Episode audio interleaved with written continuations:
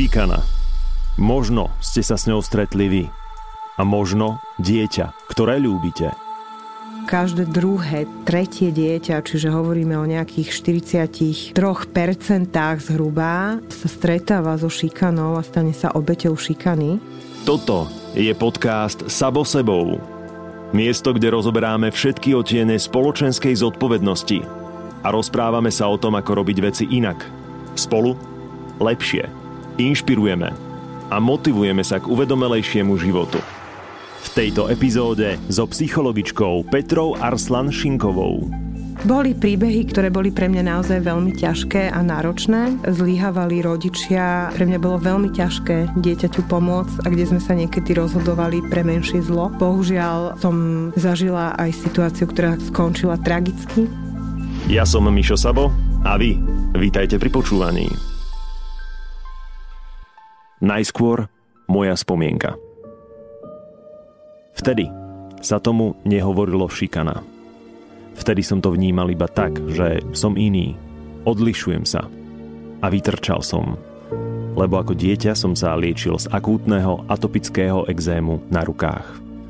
A v období, kedy boli poruchy kože živšie, bolo na to zo strany iných detí upozorňované. Nikto predsa nechcel prísť do styku s leprou, ako tomu hovorili. A tak som nosil dlhé rukávy, stiahnuté po prsty. A maskoval som defekt, ktorý sa v puverte ako tak vyriešil. Nebolo príjemné počúvať narážky a čeliť tomu. Nie, nezabilo ma to. Posilnilo ma to. No, dopadnú všetky prípady takto? Nemyslím. Mňa by zaujímalo, ak teda sa môžem opýtať, mm-hmm. že čo vám pomohlo, keď e, sa toto dialo, že teda tí spolužiaci sa vám vysmievali, či ste mali nejakého kamaráta, ktorý, na ktorého ste sa mohli spolahnúť a o ňoho oprieť, alebo ste boli celkovo sám v tom celom? Mal som imaginárneho kamaráta. Mm-hmm. Toto sa často stáva. Mm. Hej, že ten, kto nemá vlastne toho kamaráta e, v tej triede, tak si aj niekoho predstavuje a, a rozpráva sa s ním v duchu a naozaj mu toto pomáha to prekonať. A čiže a potom to postupne prešlo? Ako sa to začalo preliečovať a ako sa aj ten čas naťahoval, tak v princípe sa dá povedať, že to išlo dostratená. Mm-hmm. Alebo že sme si na seba zvykli s kolektívom, prípadne aj ja som naberal nejakú silu z toho, že veď to nie je môj problém, čo ty si myslíš. Našťastie sa začala formovať skupina, ktorá sa prestala eh, venovať tomu, alebo prestala to vidieť mm-hmm. ako problém na druhom stupni základnej školy a v podstate to išlo, hovorí sa tomu fade out, mm-hmm. ale ten prvý stupeň základnej školy naozaj nebol príjemný. Nebol príjemný. A obrátili ste sa na rodičov, či nie? Rodičia mi nechávali krídla. Mm-hmm a moje najväčšie útočisko, ku ktorému som síce nejak sa neprilnul, bola pani učiteľka, mm-hmm. ale našťastie to nebolo kritické. Uh-huh. Že si to tak ustali sám, mm. hej? že bolo to nepríjemné, ale ustali ste to. Rozprával som sa stále s tým uh-huh. môjim kamošom. Uh-huh. Ďakujem pekne, že ste to povedali, lebo toto, čo vlastne vy hovoríte, je naozaj časté, že to dieťa veľakrát ako keby zažíva niečo, čo mu je nepríjemné a má taký pocit, že, že niekedy, že to je proste súčasťou toho dospievania, že, že to musí vydržať, alebo... Tak to má byť. Že to tak má byť prípadne. Ale nie je to pravda. A o tomto vlastne presne chceme hovoriť, že nie je to pravda, nemusíme to vydržať, nie je to v poriadku. Či už majú deti nejaký handicap, alebo proste možno v niečom niekedy majú aj návrh a môže to vadiť tomu, kto sa im vysmieva alebo im začne robiť zle, tak stále je to o tom, že keď mi niekto ubližuje, akokoľvek, či je to fyzicky alebo psychicky, tak to nie je OK. A treba o tom rozprávať a, a je fajn, keď sa deti niekomu zdôveria, alebo keď to tak neurobia, tak ako keby močky dávajú súhlas tomu, kto sa im vysmieva. Kedy nám to tak explodovalo? Lebo ako som začal tým môjim príbehom, ktorý teda naozaj nebol traumatizujúci. Naozaj teraz, keď sa spätne pozriem na to, že áno, bolo to problém, ktorému som musel čeliť, e, situácia, s ktorou som sa musel naučiť žiť. Bral som to ako moju druhú kožu, Mm-hmm. Tá prvá bola chorá, tá druhá bola obranný štít. Mm-hmm. Až posledné roky sa rozpráva o tom, že šikana je šikana. Ono sa v podstate tá šikana objavovala už dávno aj v histórii. V podstate vždy, keď bol nejaký kolektív, nejaká sociálna skupina, nejaké internáty alebo, alebo aj na vojne takéto vítanie tých nováčikov alebo mm. aj na škole. Takže v podstate tie záznamy o tom, že tá šikana tu bola, tak v podstate bola vždy, ale naozaj sa o tom nehovorilo alebo sa hovorilo málo. Na druhej strane, aj čo sa týka ministerstva školstva, tak už naozaj dlhé roky sa o tejto téme rozpráva. Dokonca existuje aj smernica, ktorú majú školy zapracovanú vo svojom školskom poriadku aj teda no, sú k tomu rôzne prednášky aj boli, ako v podstate my sme neobjavili niečo nové, ale cítime to, že neustále treba o tej téme rozprávať, že naozaj či už učitelia alebo rodičia, ale hlavne deti a mládež by mali o tomto vedieť, mali by sme otvorene rozprávať o takýchto ťažkých témach, pretože stále platí to, čo platilo aj predtým, že tie deti v tom zostávajú často samé že síce sa to niekedy spomenie, niekde sa možno robí viac, niekde menej, čo sa tejto témy týka.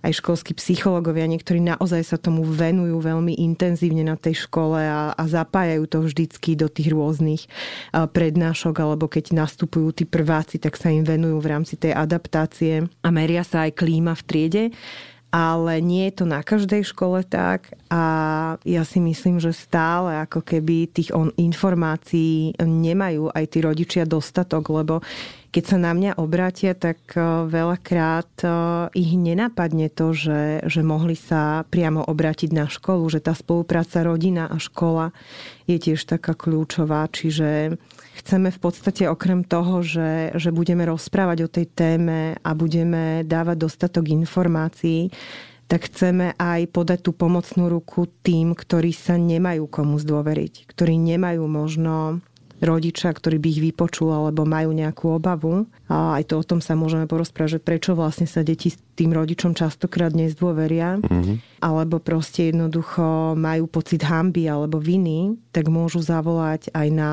linku detskej istoty, kde 24 hodín, 7 dní v týždni sa majú na koho obrátiť a, a kde vlastne im odborník podá pomocnú ruku, poradí im a hlavne ich vypočuje. Nie je to problém iba tejto témy, ono je to celkovo problém aj témy duševného zdravia, je to problém inakosti, je to problém naozaj komplexný, mm. že máme tendenciu ako spoločnosť bagatelizovať. Prípadne mávnuť rukou a povedať, že veď čo, prosím ťa. Presne tak. A áno, toto je tak citlivé, najmä v detskom veku, kedy, a povedzme si otvorene, deti vedia byť kruté. Mm-hmm. Ale potom je tam na druhej strane to dieťa, ktoré nemá okolo seba tú kupolu ochrany, alebo prirodzene vyvinutý tyk ísť a požiadať o pomoc, prípadne mať trošku ostrejšie lakte. A to sú naozaj kritické momenty. Bagatelizujeme, ohrozujeme tým deti, Určite áno, lebo to, keď v podstate my dieťaťu povieme, že, že to je v poriadku, alebo že si to má vyriešiť sám. No, to nič nie je alebo že to nič nie je, alebo aj mne sa stalo, hej, lebo niekedy reagujú rodičia aj tak, že a ja som dostal a som tu, aj mne sa vysmievali a prežil som to. Nebuď padavka, nebuď slaboch, buď chlap. Hej. Mm, sa. Presne takéto, že, že chlapi neplačú, hej, že jednoducho veľmi často práve týmto svojim postojom tie deti majú pocit viny a hamby. Začnú pochybovať o sebe ešte viac. Ešte Čiže na jednej, Presne. Na jednej strane ich vlastne ten útočník úplne ponižuje, nabúráva to ich sebavedomie a, a naozaj vytvára to také tie pocity menej cenosti, prehlbuje ich. A potom je tu ešte rodič, niekedy učiteľ, bohužiaľ aj, ktorý povie, že, že veď to nič nie je a proste veď mu povedz niečo alebo ho ignoruj a tak ďalej. Len dôležité je povedať to, že, že deti, ktoré sa naozaj stanú obeťami šikany, nie sú schopné to ustať častokrát sami pretože to je tak traumatizujúca udalosť, že jednoducho potrebujú naozaj pomoc niekoho. Ja som mala nedávno rozhovor s dospelým manažérom, veľmi takým úspešným, ktorý hovoril o tom, že bol dlhé roky šikanovaný. Aj sa to snažil hovoriť o tom rodičom aj učiteľom, ale, ale ho nepočúvali. V podstate vždy sa to tak nejako zamietlo pod koberec. A hovoril o tom, ako to naozaj ovplyvňovalo aj jeho vzťahy, aj partnerské vzťahy, aj vzťahy na pracovisku. Roky sa chcel tým agresorom pomstiť, tým naozaj veľmi trpel, čiže potom, keď začal chodiť na psychoterapiu už ako dospelý chlap, keď cítil, že teda nie je to v poriadku, že, že stále si to niekam ako keby prenáša, až vtedy ako keby to opisoval, že nastalo takéto nejaké možno uvoľnenie, také oslobodenie z tej traumy. Ale sú aj deti, ktoré si to naozaj potom nesú do dospelosti a sú aj deti, ktoré môžu mať vážne depresie a môže to vrcholiť až k pokusom o samovraždu. Jedno zo slov roka 2020 je pandémia, keďže v predchádzajúcich dieloch tohto podcastu sme sa rozprávali o pandémii duševných chorôb. Žijeme aj pandémiu šikany? Západné krajiny hovoria o tom, že naozaj je taká tá epidémia šikany. U nás ten náraz zaznamenávame určite tiež, hlavne čo sa týka oblasti kyberšikany, pretože tá šikana sa teda v podstate transformuje do takého tiež toho online priestoru, ktorým žijú mladí. Hmm. Každé druhé, tretie dieťa podľa štatistík, ktoré boli robené nedávno, naozaj tých e, obetí alebo teda tých terčov šikany e, je naozaj viac ako bolo. Tie západné krajiny skutočne hovoria o tom, že tá situácia sa vymýka spod kontroly a že treba naozaj niečo robiť. Čo pokladám za také naozaj e, vážne je aj to, že sa znižuje vek agresorov, že sa hmm. stretávame s tými prejavmi takéhoto správania už o veku materskej školy, a že naozaj tie deti, tak ako sa v poslednej dobe ako keby kladie taký ten tlak na výkon a na schopnosti, tak sa zabúda na tie emócie, na tú emocionálnu inteligenciu a na rozvoj empatie.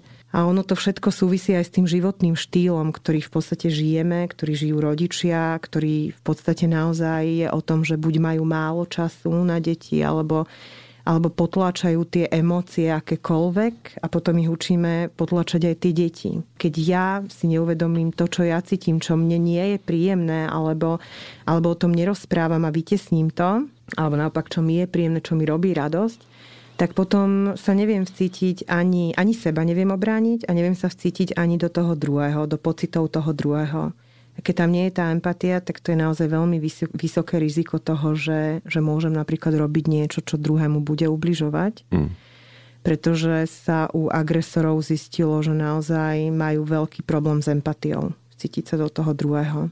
Určite by sme mali sa naozaj obrátiť na tie deti a, a v podstate už v materskej škole s nimi pracovať tak, aby sme rozvíjali aj tú emocionálnu inteligenciu, aby sa vedeli orientovať v tých svojich emóciách, aby vedeli zareagovať, keď im niečo nie je príjemné, aby vedeli zareagovať aj na to, keď niekomu inému sa bude ubližovať. Mm. Pretože vždy, keď je v tej skupine alebo v tej triede takéto zdravé jadro, čiže deti, ktoré vedia a vidia a, a majú tú silu a moc zareagovať, tak oni vlastne vedia potom tú šikanu zastaviť. Že koncept uh, see something, say something.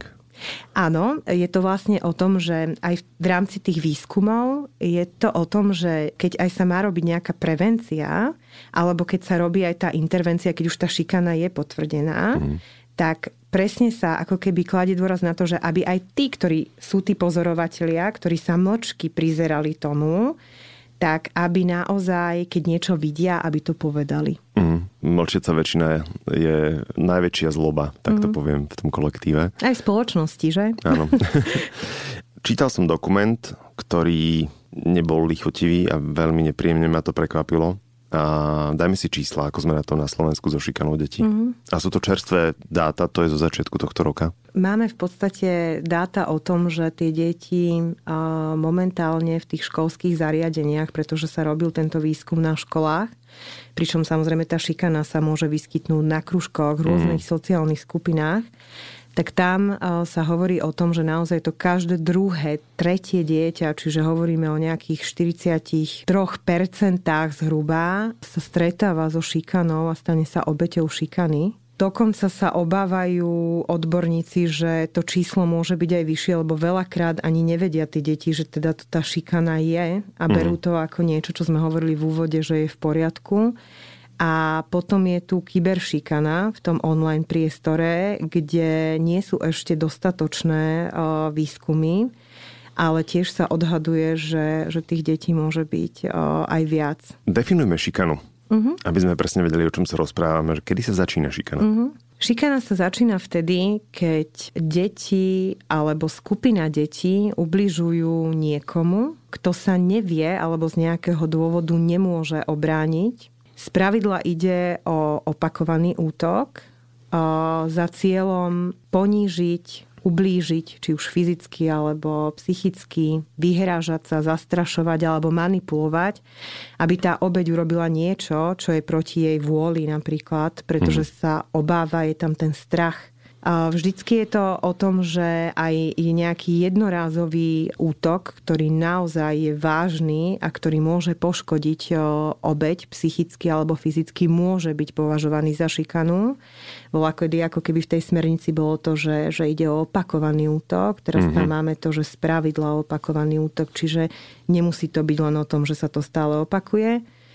Na druhej strane o, sa stretávam aj s tým, že niekedy rodičia, učitelia alebo teda aj deti o, hneď vykrikujú a on ma šikanuje, to je šikana a pritom ide iba také bežné doťahovanie sa medzi deťmi. Také tie bežné konflikty, uh-huh. ktoré sú úplne normálne v tej sociálnej skupine, lebo vďaka práve tomu o, si presvičujú deti aj sociálne zručnosti ale nesmie to byť o tom, že to dieťa, keď aj sú tam nejaké posmešky, to doťahovanie, každý sme si to zažili, možno sme to aj, aj robili aj my, hej, že také tie vtípky, ale nesmie to byť za tým cieľom, že ublížiť. Ak už je tam toto, mm-hmm. že chcem mu ublížiť, chcem ho ponižovať, tak to je ten rozdiel.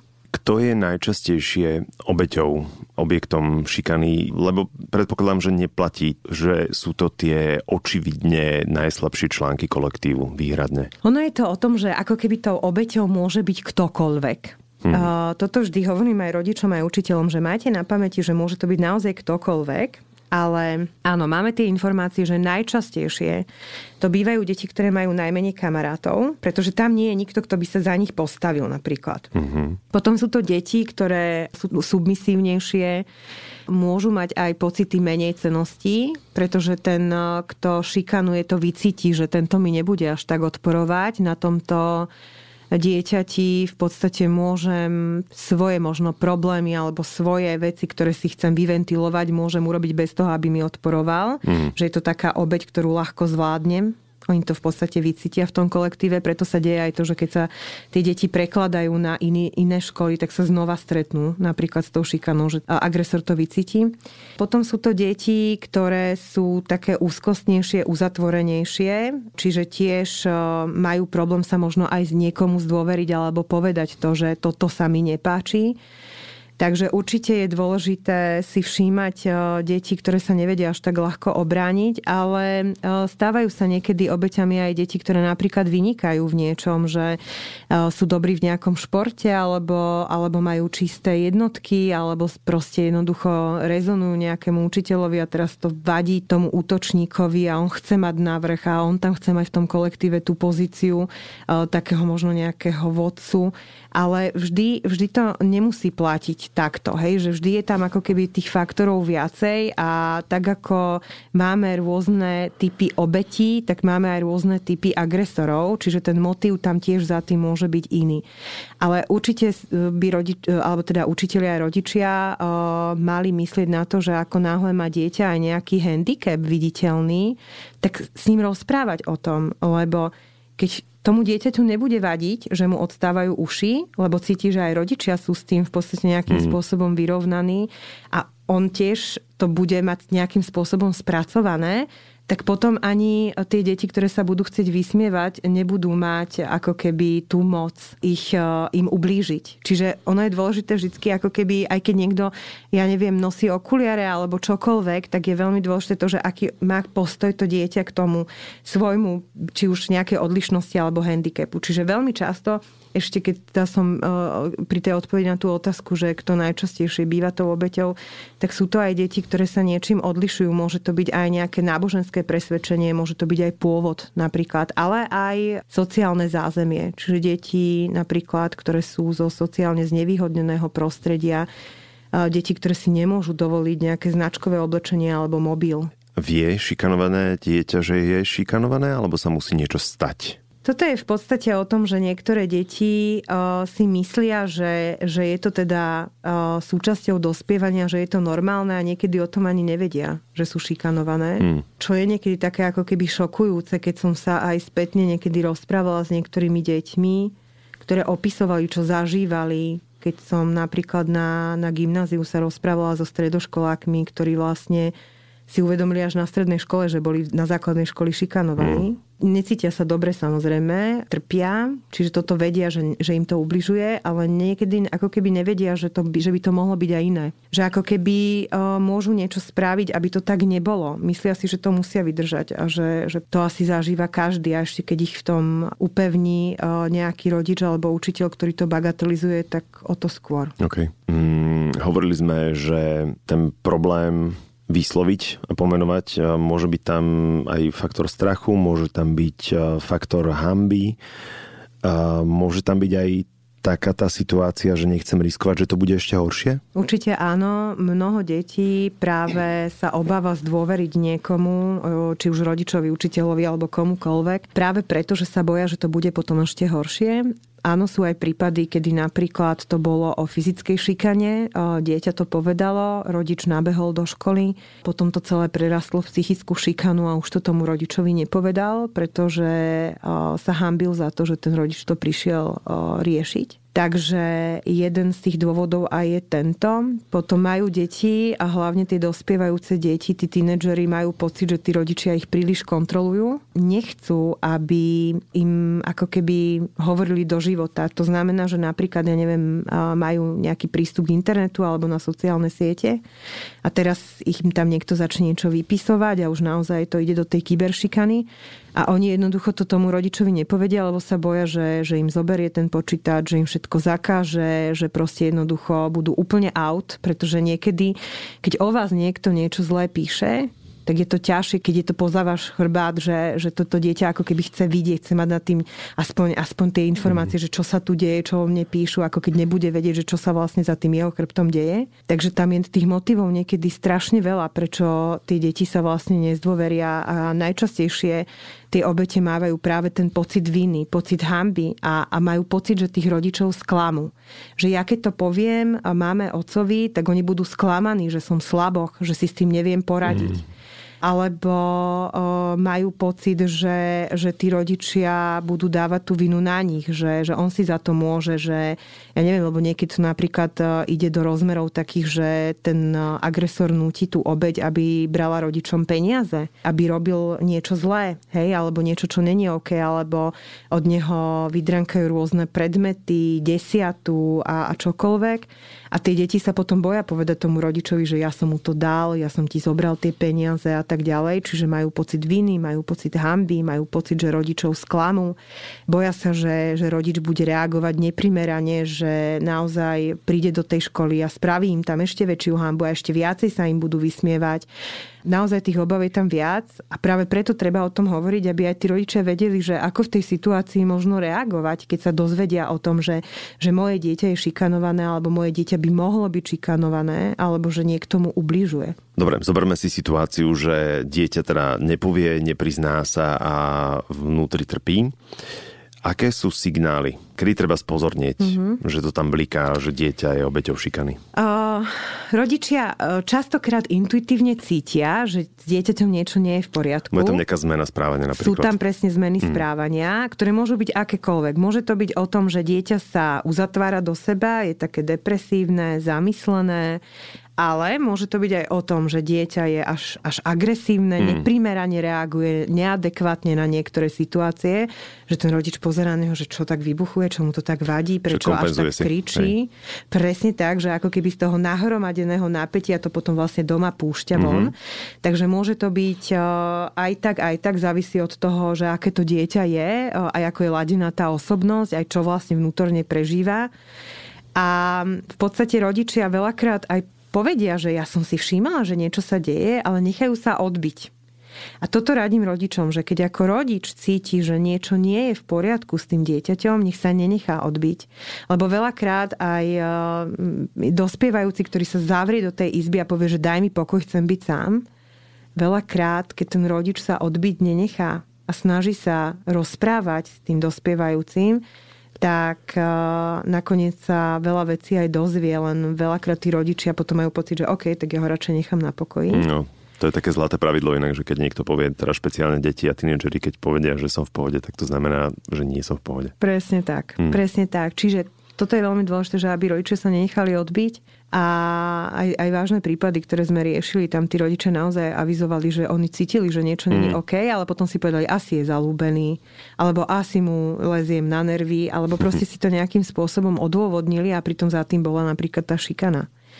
Potom je to aj o tom, že, že deti majú problém napríklad eh, spať, sú také unavené, ťažko sa im zaspáva, ten spánok nie je dobrý, Môže tam byť napríklad nechutenstvo, čiže zrazu vidíme, že im nechutí jesť. Samozrejme rôzne vyhýbavé stratégie typu, že nemôžem ísť do školy, lebo mi niečo je, alebo nepôjdem touto cestou, ani touto cestou, odvez ma, zrazu sa rodič čuduje, že, že mám ho odvieš, ak doteraz chcel chodiť sám.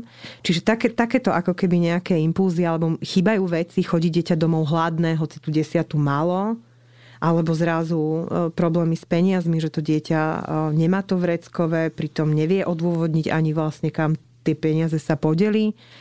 A veľmi často tie deti, kde tá šikana pretrváva a nerieši sa, mávajú potom také psychosomatické problémy, čiže e, naozaj majú bolesti hlavy. Mala som prípad napríklad dievčaťa, ktoré bolo niekoľkokrát hospitalizované lebo mama si myslela, že, že má zápal slepého čreva, potom si myslela zase mm. neviem čo, lebo naozaj a vlastne sa zistilo, že, že je za tým šikana, že vlastne je to tej psychike. Veľakrát tieto deti môžu mať aj zníženú imunitu s tým, tým stresom, čiže oni aj reálne mm. ochorejú alebo proste majú nejaké takéto zdravotné problémy. No a potom je veľmi nebezpečné to, keď naozaj prepadnú do nejakej úzkosti a depresie. Takže tam už potom naozaj nie je na čo čakať a treba to veľmi rýchlo riešiť s odborníkom. Stáva sa, že dieťa je schopné v tej situácii sa samo ubrániť? Uh, sú situácie, kedy dieťa, alebo teda sú aj rôzne prípady, kedy deti to nejakým spôsobom ustáli samé. Buď im pomohol nejaký kamarát, alebo jednoducho sa to snažili vydržať nejaké obdobie a potom to to nejakým spôsobom prestalo. Ale nie je to určite niečo, čo dieťa dokáže vydržať, pokiaľ tá šikana je naozaj tvrdá. Lebo pokiaľ je to len v podstate no len, e, ja nechcem podceňovať mm. to bežné vysmievanie, lebo deti by sa mali cítiť dobre a v bezpečí, e, či už doma alebo v škole, hoci kde.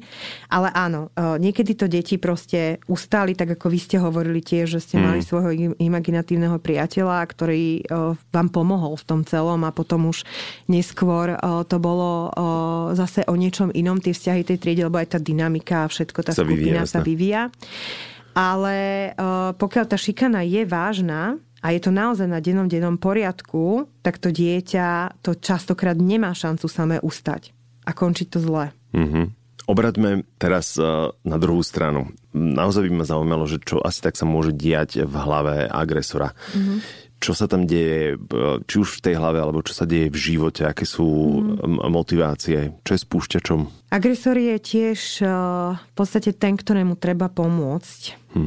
Ja vždy hovorím aj rodičom, ktorí veľmi ťažko prijímajú to, že ich dieťa niekoho šikanuje že ich dieťa nie je zlé, ich dieťa potrebuje pomoc. Na druhej strane treba jasne dať agresorovi najavo, že stop, toto tolerovať nebudeme, nie je to v poriadku toto správanie je škodlivé, ubližuje, proste není to dobré. Agresori mávajú veľmi často zlú mienku sami o sebe, Mm. Mávajú aj taký uh, negatívny postoj voči sebe, voči okoliu, uh, mávajú negatívny postoj voči škole. Agresor môže v podstate mať na to rôzne dôvody. Môže to byť typ agresora, ktorý sám zažíva doma psychické alebo fyzické násilie a stotožní sa vlastne s tou rolou toho rodiča a správa sa presne rovnako Jasne. potom on. Mm-hmm. Čiže zrkadlí vlastne tých svojich rodičov a ten prístup. Potom sú to deti, ktoré boli šikanované mm-hmm. napríklad. Zažili si sami na vlastnej koži takéto nejaké násilné správanie od niekoho iného. Nemusí to byť len rodič, mohol to byť aj presne ten kolektív. Mm-hmm. A preto, aby sa nestali zase obeťami, aby neboli obeťami tej šikany, tak šikanujú oni. Mm-hmm. Potom sú to deti, ktoré to robia z nejakých pocitov frustrácie, nudy. Je to také volanie po pozornosti, možno aj rodičov, ktorí nemajú na nich dostatok času a nevenujú sa tomu ich prežívaniu. Takže často to býva aj, aj o tomto, že, že naozaj chcú tú pozornosť, nudia sa. A veľmi, teda takým spoločným menovateľom často býva práve to, že nemajú tú empatiu, nevedia sa vcítiť do pocitov toho druhého a dôležité je to, že čo by sme si mali uvedomiť, som teraz sa stretla s takým názorom, že prečo voláme teda tých útočníkov, že agresori, že, že hm. to je také tvrdé a tak. Áno, len oni naozaj agresívne ubližujú niekomu hmm.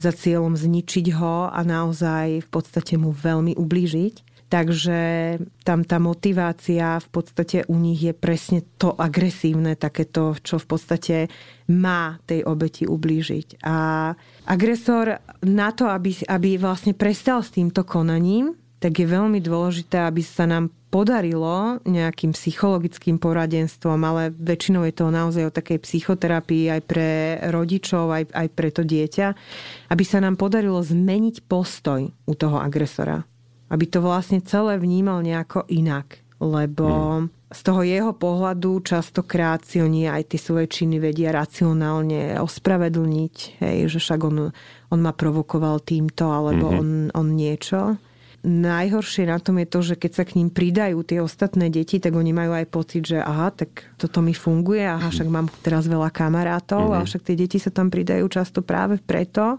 lebo sa oni boja, že ak sa nepridajú, tak aj oni budú terčom Jasne. tej šikany.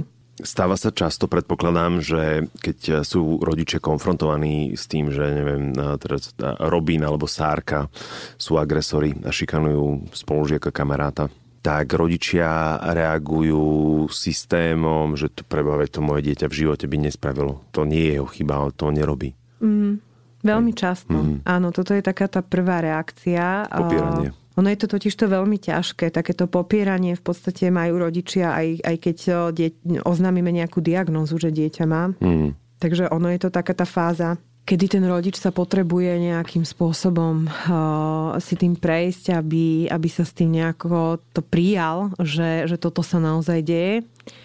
Je to ťažké, chápem to, uh, pretože uh, niekedy rodičia naozaj netušia, že by sa niečo takéto mohlo diať a aj sa potom, keď sa sami zamyslia nad tým správaním svojho dieťaťa, tak veľakrát tam aj nájdu nejaké také tie prejavy, že, že boli tam nejaké také možno aj sadistické tendencie, mm. alebo že rozprával handlivo stále doma o nejakom dieťati, alebo že zrazu mal veľa peňazí a nevedeli pomaly, že mm. odkiaľ. Takže uh, niekedy ale rodič absolútne netuší, že sa niečo takéto môže diať a, a nikdy by to na to svoje dieťa nepovedal. Ale čím skôr to príjme a čím skôr bude spolupracovať na tom, aby sme e, jeho dieťaťu pomohli, tak tým samozrejme lepšie a veľakrát tí rodičia v podstate hľadajú takú tú chybu sami v sebe. A preto aj chcem povedať, že nie je to vždy o tom, že teraz ten agresor je vždycky z rodiny, kde, kde dieťaťu je vyslovene ubližované, kde je týrané. Hmm. Nemusí to tak byť. Určite v rámci tej emocionálnej inteligencie alebo v rámci toho, s čím sa dieťa stretlo, tak niečo na ňom zanechalo. Nejaký dopad, ktorý v podstate sa potom otočil takto. Môže to byť tým spúšťačom aj napríklad nejaký posttraumatický šok? Môže, Môže, presne tak. Pokiaľ to naozaj bola nejaká situácia, ktorá bola napríklad veľmi agresívna, veľmi vážna. Môže to byť napríklad aj to, že dieťa zažije nejaké brutálne násilie. Môže v podstate eh, byť svetkom toho, že, že rodičia sa bijú alebo proste niečo sa mhm. stane, mm. niečo takéto veľmi vážne, tak áno, môže mať potom dieťa aj takéto tendencie. Akú stratégiu by mali zvoliť eh, rodičia obete keď si všimnú, že už niečo nie je OK, lebo ono to nie je vždy pravidlom. Mali by stať pri svojom dieťati, v prvom rade e, byť mu oporou, hmm. mali by ho vypočuť a menej rozprávať a viac počúvať. Menej byť teraz taký, že aktívny. Ono to je o tom, že ten rodič zrazu začne mať pocit, ja musím ochrániť, ja musím niečo spraviť, alebo začne mať veľký hnev, že to, čo si niekto dovoluje ubližovať no, môjmu dieťaťu. Idem riešim, áno, hm. tento systém. Není úplne dobrý hm. v tej prvej fáze, pretože to dieťa potrebuje najprv takú podporu a potrebuje, aby ten rodič bol ukotvený, aby vlastne on mohol tiež nasať z neho trošičku takú tú nejakú stabilitu. Istotu. Mhm. Je to ťažké, jasné, jasné, je to ťažké, lebo každý asi, keď sa dozvie, že sa niečo takéto deje, tak je sám, sám má problém, čo so sebou robiť. Ale je veľmi dôležité naozaj vypočuť to svoje dieťa bez toho, aby, aby to bolo takéto vypočúvanie, že a potom si čo spravil a prečo si toto neurobil a podobne, čiže bez nejakých tých výčitiek. Pýtať sa môžeme potom, keď nám to dieťa vlastne mm-hmm. vyrozpráva, že čo sa dialo. A tiež potom tie otázky by nemali byť obviňujúce, a aj tie rády, ktoré budeme dieťaťu dávať, by nemali byť o tom, že tak skús mu ty jednu natiahnuť alebo uh, skús ho ignorovať a podobne, lebo toto pravdepodobne to, to dieťa už možno aj vyskúšalo a nefungovalo to. A v niektorých prípadoch to práve, že toho agresora môže ešte viacej iritovať a ešte hmm. viacej potom môže byť agresívnejší a útočnejší. Takže je dôležité, aby si rodičia uvedomili to, že to dieťa nás potrebuje a my tu teraz musíme byť preňho. A veľmi dôležité je to, že aby sa s ním porozprávali o tých ďalších krokoch čokoľvek pôjdu spraviť, aby si to spolu prešli s tým dieťaťom, aby mu vysvetlili, že prečo to je dobré mm. sa napríklad zdôveriť pani učiteľke alebo ísť za pani riaditeľkou. Pokiaľ dieťa nemá dôveru napríklad v triednej, hej, tak sa opýta, tak čo povieš na to, keby sme to povedali angličtinárke? Alebo keby sme išli rovno za pani riaditeľkou. A to dieťa povie, že, že vieš čo, že to je, to je dobrý nápad, tá angličtinárka je fajn poďme za ňou. Alebo máme tam školskú psychologičku, v živote som u nej nebol, ale možno, možno by sme jej to mohli povedať. Hej? A, a ten rodič by mal aj ubezpečiť to dieťa, že ja budem pri tebe, uh, dohodneme sa tak, aby, aby jednoducho nenabehla teraz tá učiteľka alebo mm. tá psychologička teraz aby tam nedošlo ku konfrontácii obete agresora, lebo toto je absolútne neprípustné a nevhodné. A to dieťa nevie, že aké sú tie kroky, že ako tí dospelí vlastne budú konať a čo budú robiť. A pokiaľ rodič nemá dôveru napríklad v tú školu, čo teda dúfam, že toto je veľmi málo prípadov, tak v podstate uh, môže kontaktovať aj on sám Centrum pedagogicko-psychologického poradenstva a prevencie, ktoré je v každom okrese, kde sú odborníci, ktorí vedia, ako vlastne postupovať. Tam sa potom samozrejme ďalej kontaktuje aj UPSFAR a, a aj uh, vo vážnych uh, prípadoch policia. A toto všetko si treba s tým dieťaťom prejsť, treba, treba mu to povedať a treba ho ubezpečiť, že nie je to tvoja vina, nie je to tvoja hamba, hambiť by sa mal ten, kto ti to robí. Ja budem pri tebe, spolu to zvládneme, ale potrebujeme pomoc, aby sme zastavili mm. toho, kto ti ubližuje. Čiže nie, aby rodič išiel teraz za tým agresorom, ktorý je tiež dieťa, alebo tiež není vhodné to, aby konfrontoval dospelý Jasne. cudzie dieťa. No to sa bohužiaľ veľmi často deje. Mm. Aj keď sa robil teraz taký prieskum, tak tie odpovede boli väčšinou, že ja by som nabehol za, za tým agresorom, ten rodič takto reagoval. Mm. A tohto sa v podstate aj tie obete často boja, že pre Boha, že to bude prúser. Že Alebo že to rodič. budú vedieť všetci. Alebo aj toto mm. presne. A ono úplne ideálne je tá prevencia, že rozprávať predtým o tej šikane, že tá škola by mala mať tie pravidlá, že toto sa netoleruje proste u nás. Mm. Ubližovanie nie je OK. Ak to niekto bude vidieť, tak to nahlasujeme, tak to stopneme, proste iba tak zastavíme takéto nežiaduce správanie alebo proste niečo, čo niekomu ubližuje. Čiže aj o tomto sa treba porozprávať. Ja veľmi odporúčam, aby naozaj rodičia aj vyhľadali um, poradenstvo psychologické, pretože aj o to dieťa sa treba, či už od toho útočníka alebo tú obeď, ale v prvom rade samozrejme, keď ten rodič sa dozvedal, uh, že, že jeho dieťa je šikonované, tak o to jeho dieťa sa uh, treba postarať, pretože naozaj môže trpieť uh, všelijakými pocitmi, strachom, a hlavne často tie deti majú pocit bezvýchodiskovej situácie, hmm. že to bude len horšie. Nemajú ako keby tú vidinu toho, že sa to dá zlepšiť. Že sa to zlepší. Jasné. Spomenuli sme už teda mlčiacu väčšinu a tento podcast počúva naozaj veľa mladých ľudí. Aká je v tejto situácii, keď sú iba pozorovatelia, ich úloha? Pochopiteľne, že očakáva sa, že sa postavia na stranu slabšieho že sa zastanú toho, komu je ubližované, ale tak nevždy je to automatika. Mm-hmm. Aká je stratégia v tej situácii? Tá ich úloha je úplne kľúčová pretože tak ako som spomínala, že pokiaľ je v tej skupine takéto zdravé jadro, čiže mm. deti, ktoré vidia niečo urobia, vedia sa postaviť e, za toho, komu je ubližované, tak väčšinou tá šikana tam ani sa nerozrastie, ani proste neprerastie v nejaké rozmery. Čiže tam je veľmi dôležité sa rozprávať o, o pocitoch a emóciách Napríklad máme školy, ktoré majú tzv. ranné kruhy, kde tie deti hovoria, že ako sa cítia, čo sa im páči, čo sa im nepáči. Aj na škole, na triede, možno aj v nejakých iných prístupoch, na niektorých hodinách, kde sa otvorene hovorí o tých pocitoch. Hmm. A toto je proste ten priestor na to, aby tie deti vyjadrovali to, že toto sa mi nepáči, lebo a toto sa mi páči, toto je fajn a toto by sme mohli robiť. My nemôžeme úplne očakávať to, že bez toho vedenia pedagógov, bez toho nastavenia tej školy, mm-hmm. že tie deti úplne samé budú vedieť, že čo majú robiť. Proaktívne, jasné. Presne tak. Mm-hmm.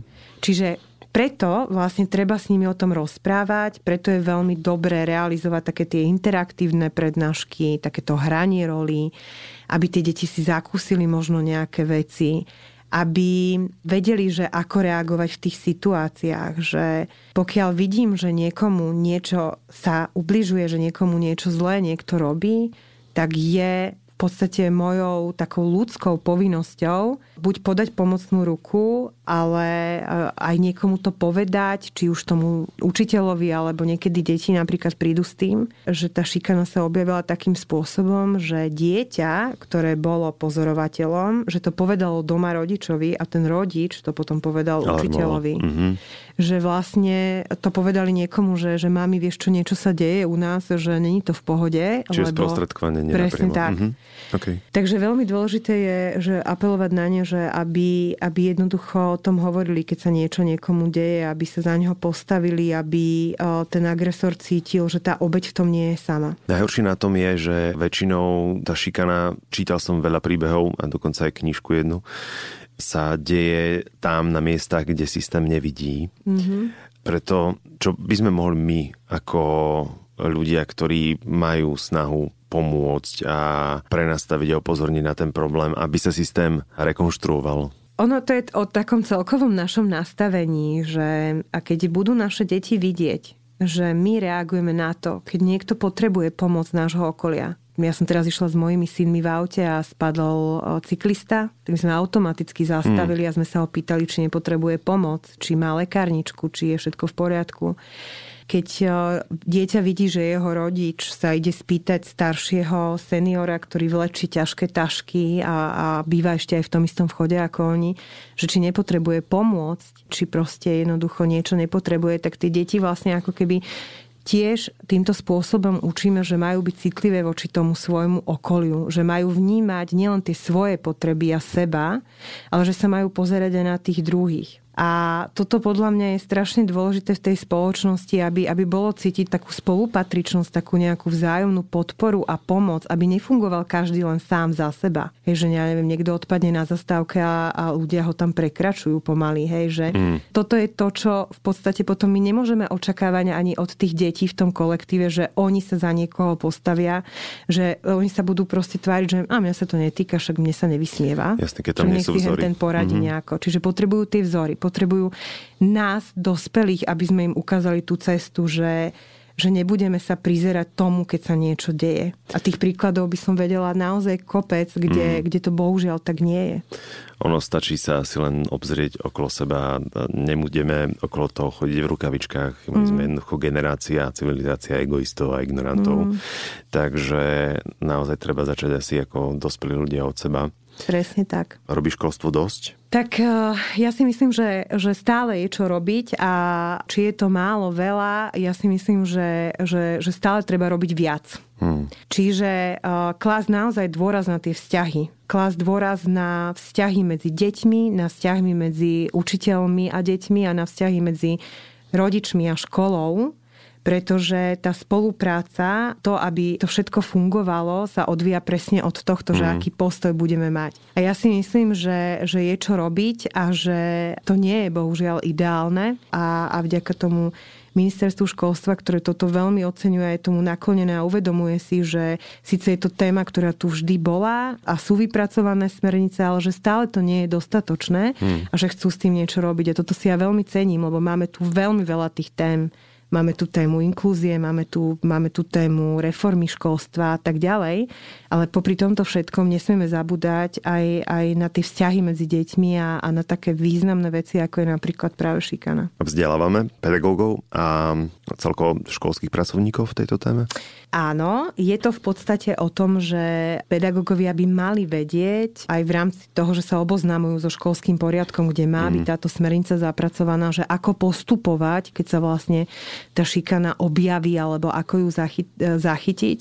Ja si ale myslím, že treba viac že naozaj eh, by bolo treba viac tých interaktívnych prednášok, viacej tých preventívnych programov, pretože aj tie centra pedagogicko-psychologického poradenstva, ktoré spolupracujú so školami, ktoré vysielajú aj odborníkov, ktorí pracujú v triede a ktorí aj pomôžu učiteľovi v rámci toho kolektívu, že, že sú naozaj poddimenzované, že nemajú dostatok eh, tých ľudí a že nie je to také, aké by to malo byť, aké by to bolo potrebné Čiže veľakrát naražame práve na to, že, že tá prevencia, by bolo potrebné ešte viacej tú prevenciu posilniť, ale nie je tam dostatok tých ľudí a tých odborníkov, ktorí by to vedeli a mohli robiť. Keď tam ten školský psychológ je, alebo aj ten školský špeciálny pedagóg, tam to určite funguje intenzívnejšie, pretože učitelia majú fakt, že čo robiť, čo sa učenia týka. Ale nesmieme zabúdať na to, že tam tie deti trávia väčšinu svojho času. Mm a že je veľmi dôležité to, že aký postoj voči tomu, akú filozofiu bude mať škola, akú filozofiu postoj budú mať učitelia, ako sa oni postavia, keď sa niečo, niečo bude diať a či si to vôbec všimnú a či niečo urobia. Ako sa príbehy neobjavenej šikany môžu skončiť? Môžu sa skončiť tým, že, že významne ovplyvnia osobnosť dieťaťa a že si to naozaj nesie do dospelosti. Môže, mala som klientku, ktorá napríklad trpela panickými záchvatmi kvôli šikane, pokusy o samovraždu, môžu to byť naozaj vážne e, následky na, na psychickom zdraví toho človeka môžu ovplyvňovať naozaj do dospelosti e, život život ľudí, život detí, ktorí vlastne tú šikanu zažili a nikto ju neriešil. Nehovorím, že každý prípad končí takto, ale bohužiaľ je stále veľmi veľa detí, ktoré sa nikomu nezdôveria. A teraz napríklad odkrývame mnohých dospelých, mnohých rodičov, ktorí keď sa stali s rodičmi, tak zrazu majú strašný strach o to svoje dieťa. Že práve teraz ono bude šikanované a bude zažívať to, čo mm. som zažíval ja. A oni mi to práve na tom sedení potom otvoria, že, že ja som zažil strašnú šikanu, síce som to prežil, nikto mi nepomohol, ustal som to, ale vlastne som pochopil teraz, keď som sa stal rodičom, že, že ja vlastne stále mám z toho tú traumu a, a že, že vlastne to, mm-hmm. to tu stále Jasne. bolo. Ako ste sa vy dostali k tejto téme? Je to osobné? Nie. Uh, ja naozaj som vždy chcela robiť niečo, čo je také praktické, čo naozaj tým deťom pomáha. Ja sama som pracovala ako školská psychologička. Hmm na jednej škole 5 rokov, ale pracovala som aj ako psycholog pre viaceré školy, ktoré si ma volali práve vtedy, keď sa niečo dialo, keď bolo treba niečo, či už zmerať tú klímu v tej triede, alebo proste riešiť nejaké vzťahy. A veľa mi v tomto dala pani profesorka Gajdošová, ktorá sa venuje práve tejto téme odjak živa. A ja som si vtedy uvedomila to, že keď sme mali aj prednášky, že, že toto je naozaj vážna vec, že, že veľakrát som v podstate aj ja tú šikanu videla na možno spolužiakov. Ja som si pamätala, že ako sa to niekedy riešilo, ako sme to niekedy riešili tak, že sme sa my naozaj postavili mm. tomu agresorovi a, a ja som dokonca pamätala aj prípad, kedy ja som sa išla zastať jednej spolužiačky, ktorú baby zámerne prehliadali, že ja som skôr v triede bola vždy takým tým ako keby stmelovačom si pamätám, že už na strednej škole uh, si robili zo mňa žarty, že z teba bude určite psychiatrička alebo psychologička, lebo uh, ja som k tomu odjak živa inklinovala. Odjak živa som toto tak mala v sebe, že si proste... Presne tak, že, okay. že, že chcem pomáhať tým, ktorí to potrebujú, uh-huh. že, že podať tú pomocnú ruku a ja sama som si nezažila šikanu na sebe. Samozrejme, že som zažila rôzne situácie, kedy mi nebolo príjemne, ale zažila som ju skôr ako niekto z tej triedy a my sme boli naozaj trieda, ktorá sa tomu vždycky tak ako keby nejako postavila, že sme to tak nejako že sekli, aj keď si pamätám, že tie deti, ktoré to robievali, takže to boli ako keby stále tí istí, hej, že, mm-hmm. že to tam bolo také vypuklé. Pre mňa je to naozaj téma, ktorá je veľmi vážna a ktorá môže zachrániť aj tie ľudské životy, keď v podstate pomôžeme tým deťom, ktoré to potrebujú, ktoré sa nemajú na koho obrátiť. A ja som robila aj na linke detskej istoty. To som tiež robila niekoľko rokov a, a vtedy som si to tiež veľmi uvedomovala, že tie deti sa nemajú na koho obrátiť. Mm. Že robme niečo, lebo oni niekedy naozaj majú pocit, že, že nikto im nepomôže, že sú v tom sami to, že budeme o tom hovoriť, že budeme niečo robiť, že bude tá prevencia, že, že budeme v podstate tým deckám hovoriť, že nie ste v tom sami, máte sa na koho obrátiť, aj keď to možno není rodičke, aj keď to není možno učiteľ, aj keď toto by bolo to ideálne, keby to mhm. bolo takto, tak sme tu my psychológovia, je tu tá linka, je tu proste niekto, kto ťa vypočuje. A toto je pre mňa možno presne tými rokmi, že, že také, že, že strašne sa teším, že túto tému ako keby tak intenzívne otvárame. Vidno na vás, že máte preto zápal? No ja som sa trošku áno, nechala tak uniesť. to je úplne v poriadku. Ano. Keď človek má vášeň pre to, čo v živote robí, to je win-win situácia, ale predsa len nedá mi nespýtať sa, um, zlomil vás nejaký príbeh? Oh, boli príbehy, ktoré boli pre mňa naozaj veľmi ťažké a náročné. Boli to príbehy hlavne také, kde zlyhávali rodičia. Pre mňa bolo veľmi ťažké dieťaťu pomôcť a kde sme sa niekedy rozhodovali pre menšie zlo. Toto sú také ako keby situácie, kedy cítim, že, že úplne ako keby nestačím a že neviem, neviem to vyriešiť úplne ja sama s tými mojimi dostupnými možnosťami ale vždy je to o tom, že si človek musí povedať, že urobil e, maximum preto, aby dieťaťu pomohol. Takže pokiaľ tí rodičia zlyhávajú, tak ťažko sa potom samozrejme pomáha aj dieťaťu. A niekedy ten systém aj náš je taký, že by som si to predstavovala možno niektoré veci inak sú to situácie, kedy cítim, že, že by som chcela spraviť ešte viac, ale už jednoducho sa možno nedá. Toto je možno tiež aj v tom povolaní také náročné, že nesmieme úplne prenášať tú zodpovednosť na seba. Hej, že aj my psychológovia máme svojich supervízorov, ktorí sú veľmi podstatní v tomto celom, aby sme to všetko ustáli, aby sme zvládali aj tie ťažké príbehy, ktoré nevždy môžu skončiť alebo končia šťastne. Bohužiaľ som zažila aj situáciu, ktorá skončila tragicky. To sú v podstate situácie, ktoré prináša život a jednoducho nie vždy zmôžeme všetko. Nezachránime celý svet, to je pravda. Presne tak.